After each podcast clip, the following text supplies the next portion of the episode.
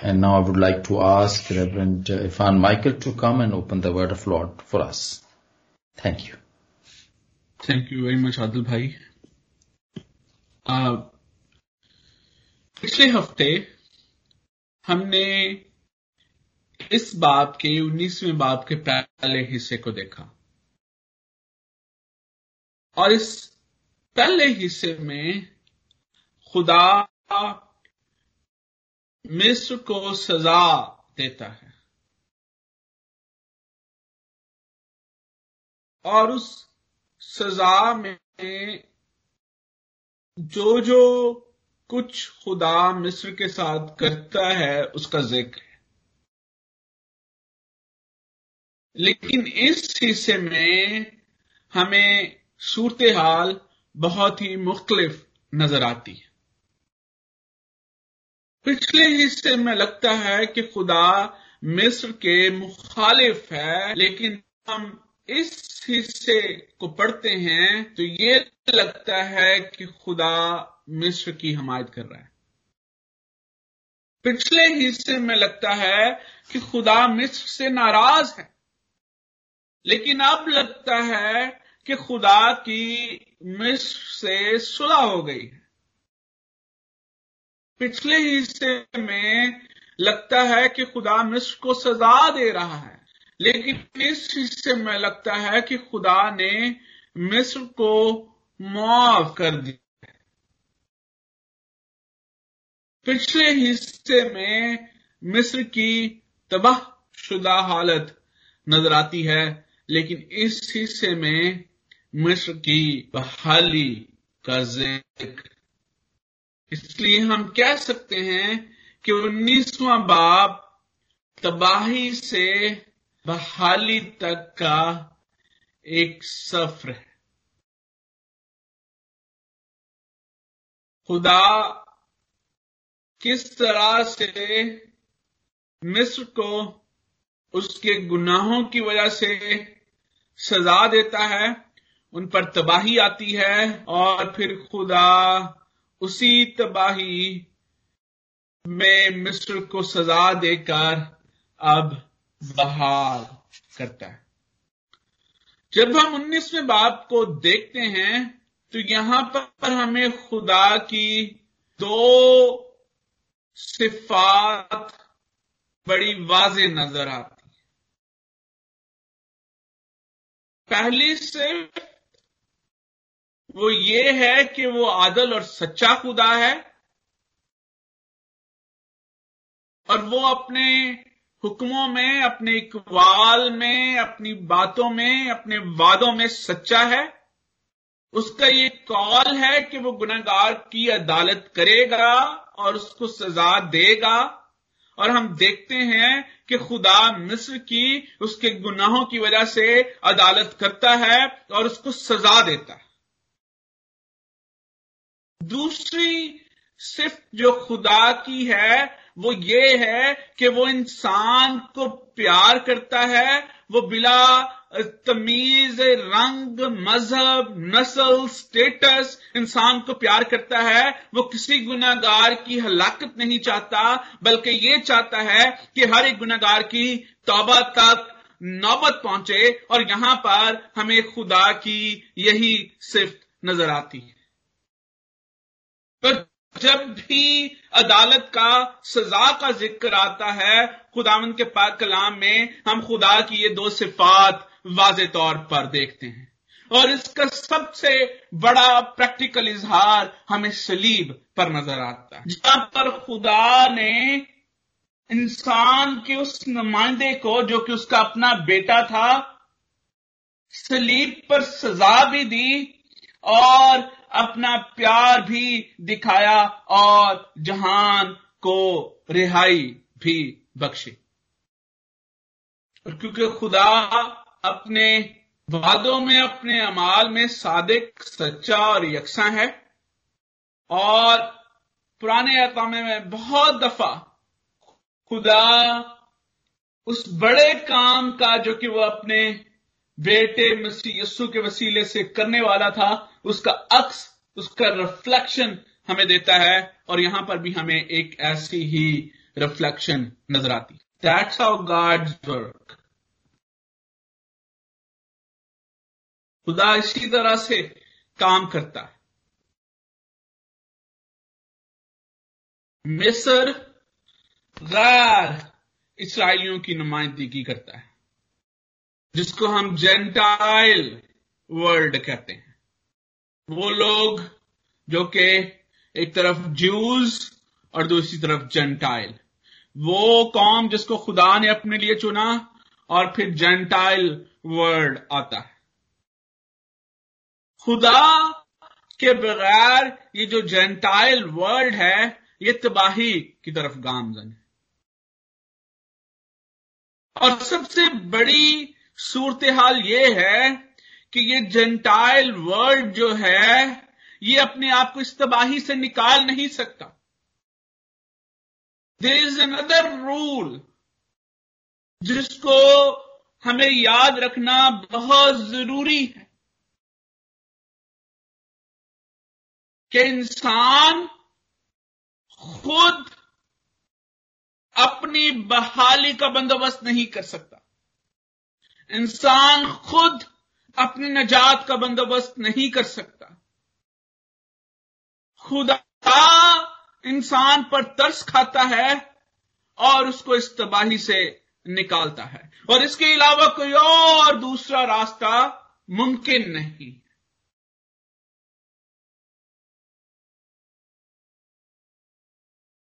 यही बात हमने पिछले हफ़्ते भी देखी। खुदा ने पैदाइश की किताब में लोगों को यह बात समझाई। और वहाँ पर लोग हमें अपने मसाइल का हल खुद निकालते हुए नज़र आते हैं। और ये समझते हैं कि they have the power and capability to do everything और खुदा उन पर बावर करता है नो यू कैन नॉट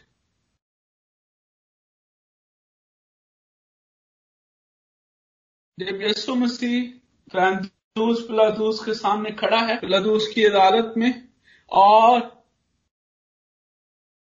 वो उसको ये कहता है कि मुझे तुझे सलीब देने का भी इख्तियार है और तुझे छोड़ देने का भी इख्तियार है। And then Jesus Christ said हाँ तुझे है, क्योंकि तुझे ऊपर की तरफ़ से ये इख्तियार दिया गया।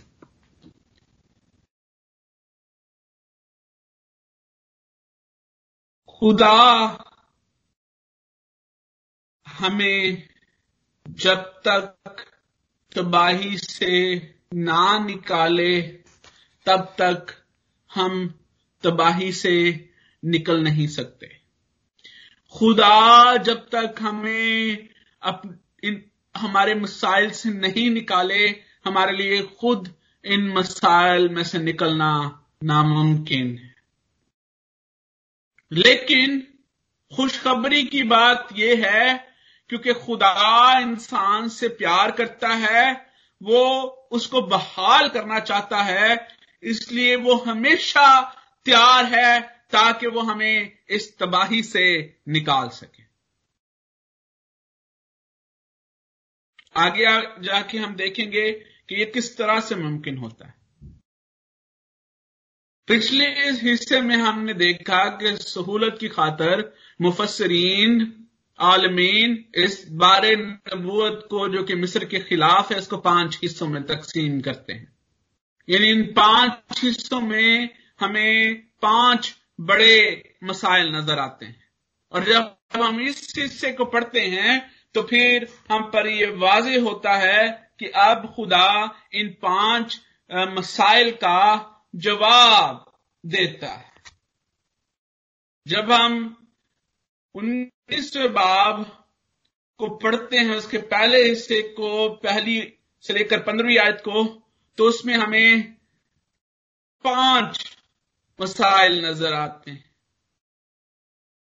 खुदा का खौफ से वो चैप्टर स्टार्ट होता है, और वहाँ पर जो खुदा का खौफ है, वो मस्बत नहीं, बल्कि मनफी खौफ है।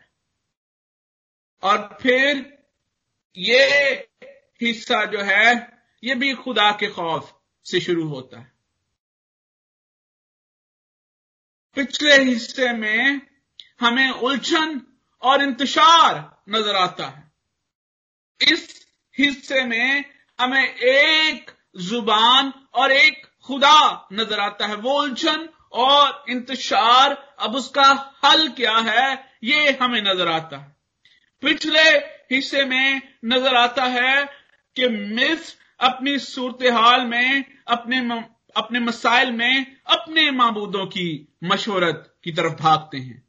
और इस हिस्से में हमें खुदा के साथ उनका मेल मिलाप नज़र आता है। पिछले हिस्से में उनका इंसार और पुकार दूसरी ताकतों की तरफ़ है। और यहाँ पर अब वो खुदा के सामने पुकार रखते। हैं दूसरे हिस्से में पहले हिस्से में हमें रूहानी उलझने नज़र आती हैं और इस हिस्से में हमें हम, हम आंगी नज़र आती है। हमें प्रस्तुष के वसीले से अचीव होती हुई हम आंगी नज़र आती है और पिछले हिस्से में हमें खुदा की अदालत नज़र आती है और इस हिस्से में हमें खुदा की बरकत नज़र आती है।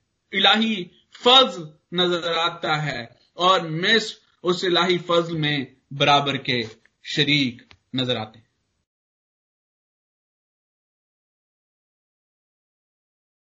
जब हम सोलहवीं और सत्रहवीं आयत को पढ़ते हैं तो यहाँ पर हम देखते हैं कि खौफ का ज़िक्र है। मिस्रियों में खौफ है।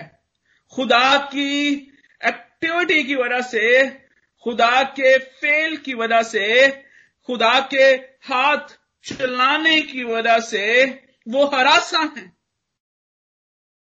पिछले हिस्से में, हिस्से का आगाज़ भी इसी तरह से होता है।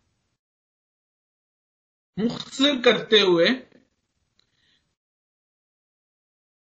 मैं आपके सामने जो सब इन दो आयत में से रखना चाहता हूँ, और अगर हम पहली आयत भी पहले, पहली आयत भी पहले हिस्से की देखें तो खौफ दो तरह का होता है।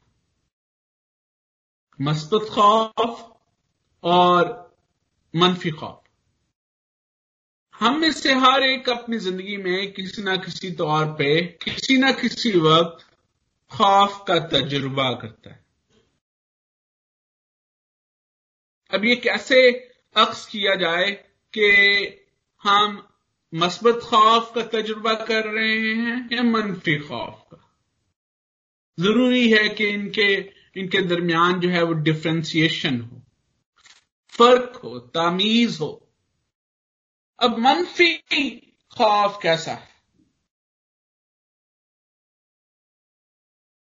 मनफी खौफ वो खौफ है जिसमें हम हालात वाकयात से खौफ खाते हैं। हम जिन सिचुएशंस का शिकार होते हैं, हम उन सिचुएशंस में खौफ ज़्यादा होते हैं। और इसका एक प्रैक्टिकल एग्ज़ाम्पल जो कि हम हर वक्त अपनी ज़िंदगी में भी और इर्द गिर्द भी देखते हैं, क्या होगा? अब ये सूरत हाल ये पैदा हो गई, अब क्या होगा? खुदा क्या करने वाला है?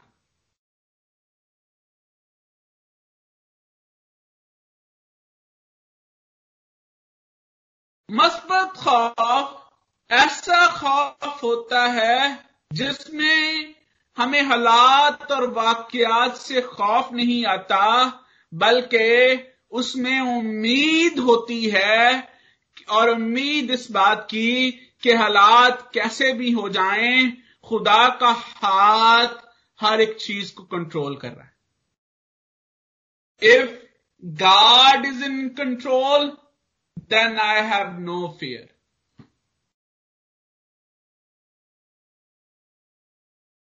फिर मुझे किसी चीज़ का खौफ नहीं, क्योंकि खुदा गलत नहीं कर सकता। और इसीलिए मिसाल की किताब को मुसन्फ ये कहता है कि खुदा का खौफ हिकमत और दनाई का शुरू है। हिकमत और दनाई हासिल करने के लिए ज़रूरी है कि हमें खुदा की जात के इस एस्पेक्ट का पता हो कि he is in control he is sovereign God वो कादर मुतलिक है and he can not make a mistake मिस्र यहाँ पर खुदा के हाथ और उसकी कुवत से खौफजदा है। और जब हम आगे चलते हैं तो हमें पता चलता है कि खुदा किस तरह से उनके खौफ को मस्बत खौफ में बदलता है और मस्बत खौफ का रद्द अमल जो है, वो किस तरीके से ज़ाहिर होता है। अगर आप अठारहवीं अठारहवीं, उन्नीसवीं, तेईसवीं और चौबीसवीं आयत को पढ़ें तो इस रद्द अमल में चार बातें शामिल हैं। खौफ, जब आप खुदावंत का रखते हैं तो आपका मिस्र, मिस्रियों का रद्द अमल चार तरह से ज़ाहिर होता है। खुदा का खौफ, मस्बत खौफ, चार तरह का रद्द अमल। अठारहवीं आयत को जब हम पढ़ते हैं, इसका लुबे लबाब यह है कि यहाँ पर सपुर्दगी है। जब हमें यह पता होता है कि खुदा is in control he is sovereign God he can not make a mistake फिर हम अपने आप को, अपने हालात को, हर एक चीज़ को खुदा के हवाले कर देते सबमिशन टोटल सबमिशन खुदा के हाथों में। और जब हम टोटल सबमिशन करते हैं, सुपुर्दगी की रूह आती है, फिर हमारा ये ईमान होता है हमारा ये यकीन होता है कि खुदा हमें जिस जगह पर भी लेके जाने वाला है, हमारी सूरत हाल कैसी भी हो जाए, खुदा हमारे लिए बुरा नहीं कर सकता। वो कहर करने में धीमा शफकत और वफा में गनी है और हज़ारों पर जो उससे डरते हैं, फजल करता है। पहली दफ़ा जब खुदा ने अपने आप को मूसा पर ज़ाहिर किया तो उसने इस तरह से अपने आप को मुतारफ करवाया।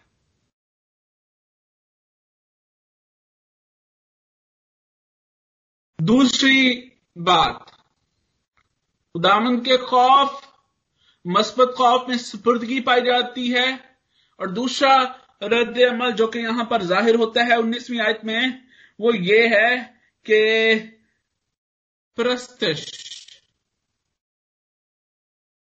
अपने आप खुदामन के खौफ के रद्द अमल में अपने आप को खुदा के टोटल सुपुर्द करना and then praising him for his sovereignty, for his control. और प्रेज और वर्शिप क्यों क्योंकि ही डिजर्व्स इट क्योंकि वो गलत कर नहीं सकते। वो हमेशा इंसान की भलाई चाहता है। वो हमेशा इंसान के लिए बेहतर करता है। के खौफ का, मुस्बत खौफ का रद्द अमल, सपुर्दगी, प्रस्तश और तेईसवीं आयत में रफाकत। बेहतरीन हल, बेहतरीन रद्द अमल जो कि लीड करता है, चार तरह से हम रिस्पॉन्ड करते हैं। वो ये है कि हम अपने आप को खुदा के स्पुर्द करें, उसकी प्रस्तश करें, उसकी रफाकत में वक्त गुजारें और उसके फैमिली में, उसके उसके, उस खुदामंद के घर में लगाए जाएँ। जिस तरह से वो पौधे, वो सरू के पौधे जो कि खुदामन के घर में लगाए गए, और वो हमेशा सरसब्जो, शादाब रहते हैं। वो हमेशा फल देते रहते हैं। जब हम उन्नीसवीं उन्नीस सौ आपकी अठारहवीं आयत को पढ़ते हैं तो जिस तरह से मैंने पहले आपके सामने अर्ज़ किया कि हमें पाँच चीज़ें जो हैं, पाँच मसाइल पहले हिस्से में नज़र आते हैं और फिर उनका हल आगे हमें नज़र आता है। पहला हल ये है कि हम अपने मसाइल में जिस तरह से मिस्र ने मुस्बत खौफ का इजहार किया और उसका इजहार चार तरह के रद्द अमल से ज़ाहिर होता है। इस तरह से अब दूसरा ये है कि उलझन और इंतशार की बजाय यहाँ पर हमें एक ज़ुबान और एक खुदा जो है वो नज़र आता है। बुलझन और इंतशार जो है वो खत्म हो गया। जब हम ये साया की किताब को पढ़ते हैं, आगे भी जाके हम जब ये साया के सहीफे को पढ़ेंगे तो हम पर ये बात बात बावर हो जाती है कि ये साया के नज़दीक हकीकी दीनदारी का पहला म्यार जो है, वो ज़ुबान है। जब हम यहाँ पर अठारहवीं आज को पढ़ते हैं तो उस रोज मुल्क मिस्र में पाँच शहर होंगे, जो कनानी जुबानें बोलेंगे, ज़ुबान बोलेंगे, माफ़ करें, कुनानी ज़ुबान बोलेंगे और रब्बुल फाज की कसम खाएँगे। इलस्ट्रेशंस जो हैं, यहाँ पर इस्तेमाल की गई है और यहाँ पर जो जिसमें कनानी ज़ुबान को एक इलस्ट्रेशन के तौर पर इस्तेमाल किया गया ये साया, हकीकी दीनदारी का जो पहला म्यार ये साया पेश करता है सहीफे में, वो ज़ुबान जब हम छड़े बात को पढ़ते हैं जब खुदा, जब ये साया जो है वो रोया में अपने आप को खुदा के सामने देखता है तो वो पहला जो इकरार ये करता है कि मैं तो नजिस लब लोगों में बसता और फिर मजबा से जो सुलगता हुआ कोयला है, उससे उसकी, उसको छुआ जाता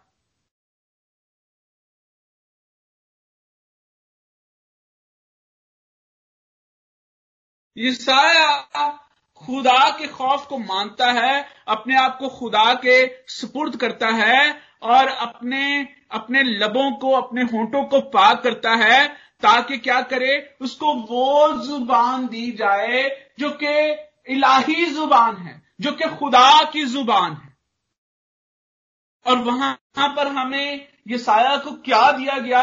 जब ये साया को ये साया के होंठों को, उसकी ज़ुबान को पाक किया गया तो फिर ये साया को खुदा का कलाम सौंपा। अब ये साया अपनी ज़ुबान से खुदा का कलाम जो है, वो पेश करता है।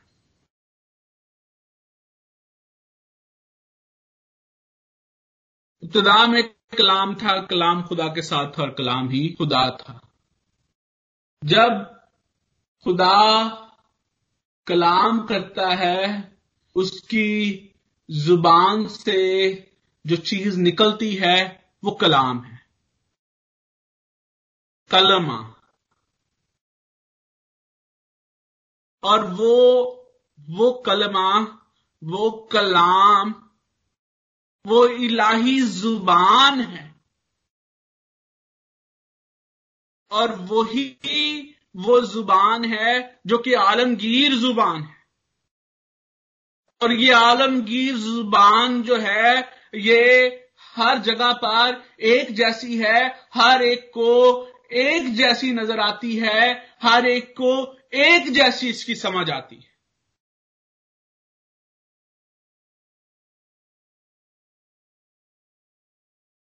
ये ज़ुबान जो है ये इंतशार का या उलझन का बायस नहीं बनती, बल्कि ये वो ज़ुबान है जो कि हर तरह के इंतशार और हर तरह के उलझन को खत्म करती मैं जब पाकिस्तान में खिदमत करता था तो जब हम खिदमत करते हैं, खासतौर पर जो पाकिस्तानी खादम हैं, जो भी मेरी आवाज़ सुन रहे हैं खास तौर पर जो हम बड़े चर्चेज में जिन जिनने खदमत की है वहाँ पर एक बहुत बड़ा चैलेंज जो कि पाकिस्तानी खादमों को दरपेश होता है वो ये होता है कि जब क्लिसिया इंतज़ार का शिकार होती है। और अक्सर क्लिसिया इंतज़ार का शिकार उस, उस वक्त होती है जब गलत बीज बोने वाले क्लिसिया में आते हैं और आकर गलत बीज बोते हैं। और ये बड़ी बड़ी मुश्किल सिचुएशन होती है किसी भी खादम के लिए क्योंकि अक्सर ये जो गलत बीज बोने वाले हैं, ये किसी न किसी गलत दरवाजे से कलिसिया में दाखिल होने की कोशिश करते हैं। जिसमें वो अपने खानदानी ताल्लुकात को इस्तेमाल करते हैं, रिश्तेदारियों को इस्तेमाल करते हैं, या और तरह के बहुत सारे तरीके। और मेरे अक्सर उनके बीज बोने की वजह से कलिसियाँ जो है वो इंतज़ार का शिकार हो जाती हैं। पहले एक कलिसिया जो कि बड़े अच्छे नज्म जब्त के साथ चल रही है एक गाँव जहाँ पर एक ही चर्च है दस दो चर्च होंगे।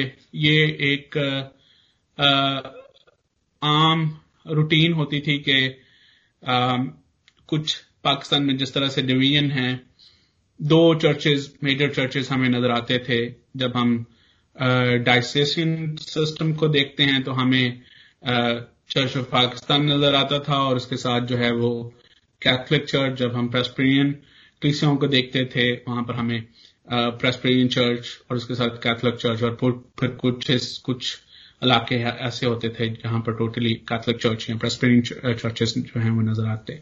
फिर पैंतीकॉस्टल सेवेंटीज के बाद वो आए और उनके, उन्होंने भी आकर जो है उनके भी बड़े बड़े चर्चेस हमें नज़र आने लगे और फिर एक वक्त ऐसा आया कि एक ही गाँव में जो है वो बीसियों चर्च जो है वो हमें नज़र आने लगे।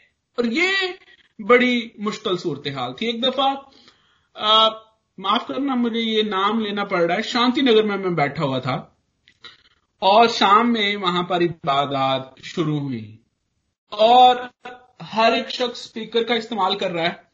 और मैं वहाँ पर बैठा हुआ हूँ और जैसे ही शाम का वक्त हुआ, वहाँ पर स्पीकर्स सिर्फ़ स्पीकर्स की आवाज़ आ रही थी।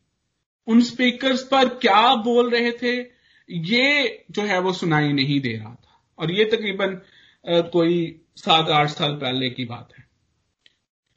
और मेरे पूछने पर पता चला कि अभी 21 चर्चेज में इबादत हो रही है? 21 चर्चेज और 21 चर्चेज एक जगह पर मौजूद हैं और वो twenty one churches per street मेरे ख्याल में एक चर्च होगा वहाँ पर। ये भी कोई बुरी बात नहीं है। लेकिन बात यह है कि जो मैसेज लोगों के सामने पहुँच रहा है जो ज़ुबान हम इस्तेमाल कर रहे हैं क्या उसकी समझ दूसरों को आ रही है ये नहीं आ रही? ये ये जो एक आलमगीर ज़ुबान का तस्वर यहाँ पर आ, हमें ये साया की किताब के उन्नीसवें बाब में मिल रहा है क्या यही तस्वर जो है वो लोगों तक पहुँचाया जा रहा है या नहीं पहुँचाया जा रहा? ये मेन कंसर्न है। और मार्क क्या है कि ये ज़ुबान, जो इलाही ज़ुबान है, ये इंतशार पैदा नहीं करती। ये उलझन पैदा नहीं करती, बल्कि ये इंतशार और उलझनों को खत्म करती है। लेकिन अगर इसके बरक्स सूरत हाल है तो फिर वहाँ पर इलाही ज़ुबान जो है, उसका इस्तेमाल नहीं हो रहा। तजिया आप खुद करें। अगर वो इलाही ज़ुबान है, अगर वो कलाम खुदामंद है तो वो इंतशार और उलझन पैदा नहीं करेगा। और अगर वो किसी शख्स का कलाम है किसी शख्स की ज़ुबान है तो फिर ज़रूर इंतशार और उलझन पैदा होगा जब हम 19वीं से लेके 22वीं आयत को पढ़ते हैं तो अब इंतशार और उलझन के, उलझन जब खत्म होती है तो फिर मेल मिलाप होता है। फिर दूसरों की मशवरत लेने की बजाय, दूसरी ताकतों पर भरोसा रखने की बजाय खुदा पर, खुदा के साथ मेल मिलाप नज़र आता है। खुदा के के साथ मेल मिलाप की पाँच निशानियाँ यहाँ पर दी गई हैं इन आयात में। मेल मिलाप के लिए मजबा का ज़िक्र है यहाँ पर। ऑल्टर। एक ऐसी जगह जहाँ पर खुदा मौजूद होता है। अगर आपको किसी के साथ मेल मिलाप करना है तो आप जो है वो उसके पास जाते हैं। लेकिन ये खूबसूरत बात, ये खूबसूरत हुस्न सिर्फ़ बाइबल में मौजूद है कि यहाँ पर खुदा खुद आपके पास चलकर आता है। पुराना ऐदामा ये बताता है कि मजबा वो जगह है जहाँ पर खुदा मौजूद होता है। हैकल वो जगह है जहाँ पर खुदा मौजूद होती है।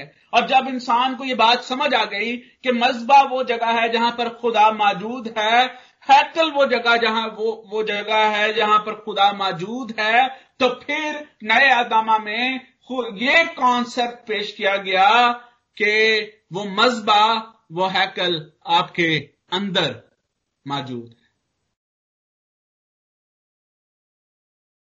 है मेल मिलाप के लिए ज़रूरी है कि खुदा के पास जाया जाए।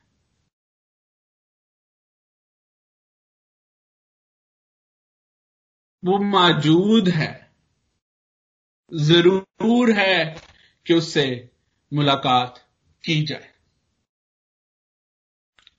दूसरा मार्क दूसरी निशानी वो ये है दुआ के वसीले से खुदा से मिला जाए।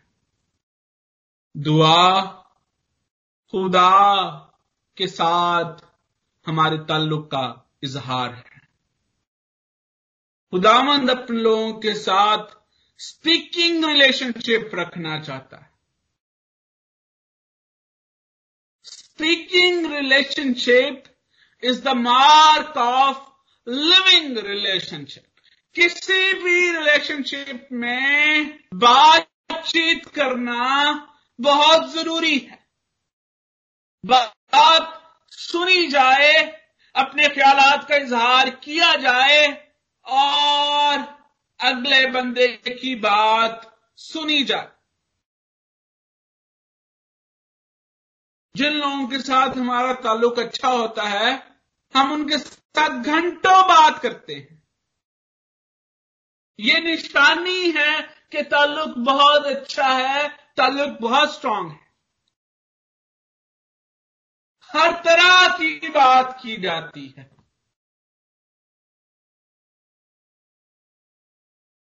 दुआ के वसीले से हम खुदा से बात करते हैं।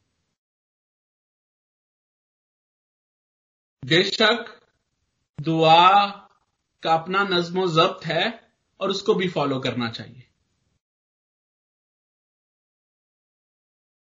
हम जमायती दुआ भी करते हैं और फिर हम खानदानी दुआ करते हैं और फिर हम जाती दुआ पर्सनल प्रेयर्स करते हैं।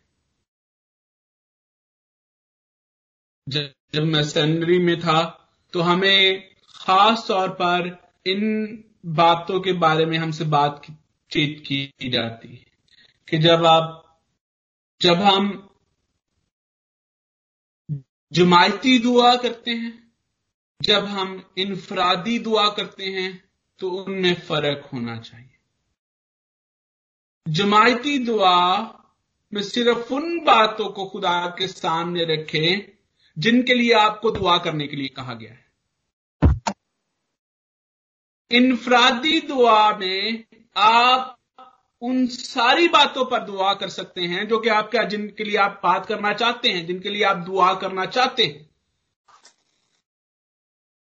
बुज़ुर्ग पादरी आर्थर साहब कहा करते थे, पादरी Arthur James principal Gujranwala seminary, कि आपको पता चल जाएगा अगले बंदे की दुआ करने से कि वो जाती दुआ करते हैं या नहीं। अगर आपको जमायत में दुआ करने के लिए कहा जाए और आप उन चीज़ों की बजाय जिनको, जिनके लिए आपको दुआ के लिए कहा गया है आप हर तरह की दुआ जो है वो जुमायत में कर रहे हैं, इसका मतलब है कि आप जाती तौर पर दुआ नहीं करते।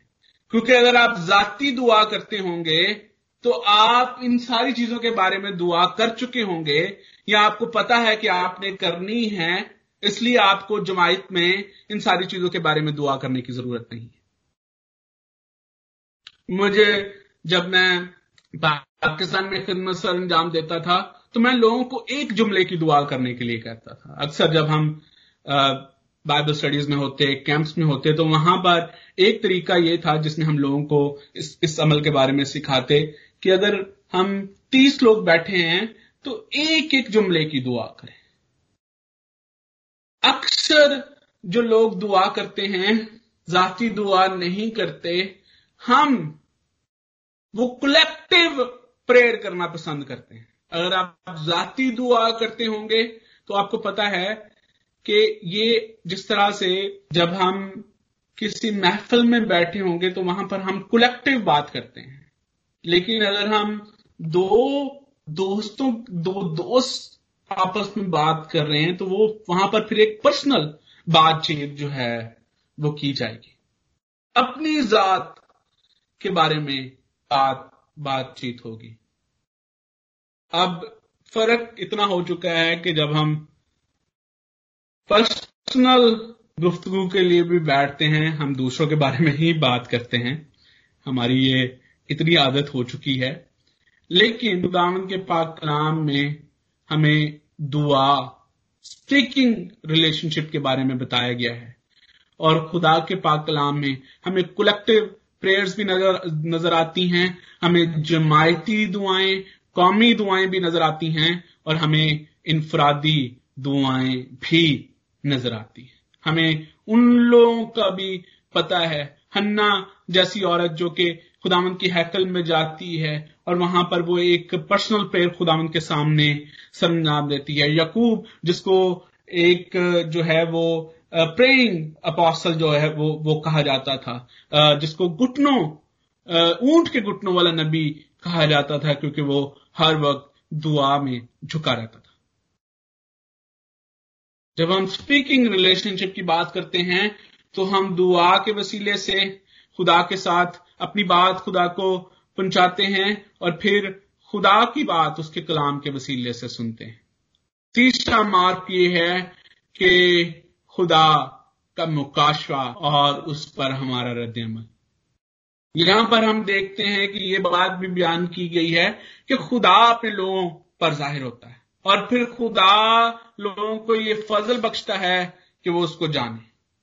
ये बात समझने की, समझने के लिए बेहद ज़रूरी है कि बाइबल हमारे सामने जो ख्याल पेश करती है, वो ये नहीं कि हम खुदा को तलाश करते हैं। बाइबल ये नुक्ता नज़र हमारे सामने पेश करती है कि खुदा अपने आप को इंसान पर ज़ाहिर करता है और हम उस मुकाशफे को पर रिस्पॉन्स करते हैं रिस्पॉन्ड करते हैं।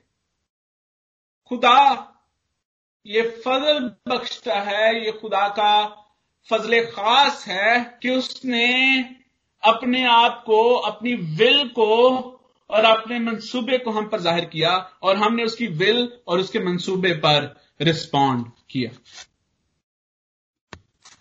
मुकाशफा, दुआ, मजबा। और चौथी बात, प्रस्तश। अब खुदा के पास आए हैं। आप सर्व, अब खुदा के पास आए हैं। आपने दुआ की है। आपने उसके कलाम को सुना है। अब you are serving God through your worship service में दो पहलू खास तौर पर। जब आप खुदा की खिदमत करने का, उसकी प्रस्तुत करने का फैसला करते हैं तो दो चीज़ें हैं। ये आपकी पर्सनल कमिटमेंट है और अपनी पर्सनल कमिटमेंट का इजहार आप पब्लिक एक्सप्रेशन के वसीले से करते हैं। अगर पर्सनल कमिटमेंट नहीं है तो फिर आपकी प्रस्तुत का कोई फ़ायदा नहीं है। आपकी सर्विस का कोई फ़ायदा नहीं।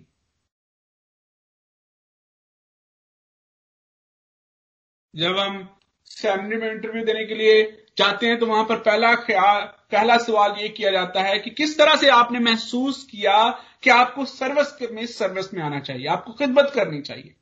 और वहाँ पर बहुत तरह के सवाल जो हैं, बहुत तरह के जवाब मिलते हैं।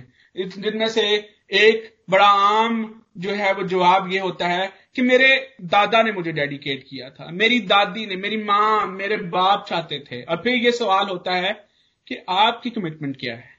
What's your commitment do you want to serve God क्योंकि जब तक आपकी पर्सनल कमिटमेंट नहीं है you can not serve the God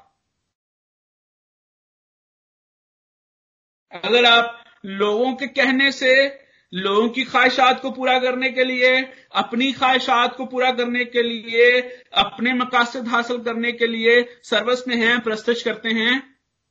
फिर ऐसी प्रस्तश और ऐसी सर्वस का कोई फ़ायदा नहीं। और आपके एक्सप्रेशन से ये बात बहुत जल्द वाजे हो जाएगी कि आपकी कमिटमेंट पर्सनल है या नहीं? और जब आप कमिटमेंट कर लेते हैं तो यहाँ पर ना सिर्फ़ आप सर्विस की पर्सनल कमिटमेंट करते हैं, उसका पब्लिक एक्सप्रेशन देते हैं, बल्कि उसके साथ साथ आप अपने आप को डिवाइन डिसिप्लिन के हवाले भी करते हैं। अपनी ज़िंदगी को खुदा के डिसिप्लिन के मुताबिक बसर करना। अपने आप को खुदा के डिज़ाइन के मुताबिक दे देना। Now you are not living according to your own design आप वो ज़िंदगी बसर करेंगे जो डिज़ाइन खुदा ने, जो डिसिप्लिन खुदा ने हमारे सामने रखा है। रेकन्सिलिएशन मेल मिलाप के बाद पाँच चीज़ें हैं जिनका एक्सप्रेशन हमें यहाँ पर नज़र आता है और ईमानदारों के लिए मश ले रहा है। पहली बात खुदा से मिलना। दूसरी बात, तीसरी बात, मुकाशफा। चौथी बात, सर्विस। और पांचवी बात, इलाही नज्म हारमनी आती है जब आप इन पाँच मार्च के मुताबिक ज़िंदगी बसर करते हैं। और यहाँ पर जब हम तेईसवीं आयत को पढ़ते हैं तो यहाँ पर जो हमारे सामने बात पेश की गई है, वो ये है कि और खुदावन मिस्रियों को मारेगा और शिफा बख्शेगा। वो खुदावन की तरफ़ रजू लाएँगे और वो उनकी दुआ सुनेगा और उनको सेहत बख्शेगा। रेकन्सिलिएशन में जब ये एक्सप्रेशन हमें नज़र आता है तो उसके वसीले से रिकवरी होती रेस्टोरेशन होती जब हम खुदा के साथ मेल मिलाप करते हैं और इन पाँच मार्क्स को फॉलो करते हैं तो फिर उसके वसीले से रेस्टोरेशन जो है, वो आती है। हकीकी प्रस्तश जख्मों को भरती है। हकीकी प्रस्तश, हकीकी रेकन्सिलिएशन ना सिर्फ़ हमारे अपने जख्मों को भरती है, बल्कि वो दूसरों के जख्मों को भी भरती है।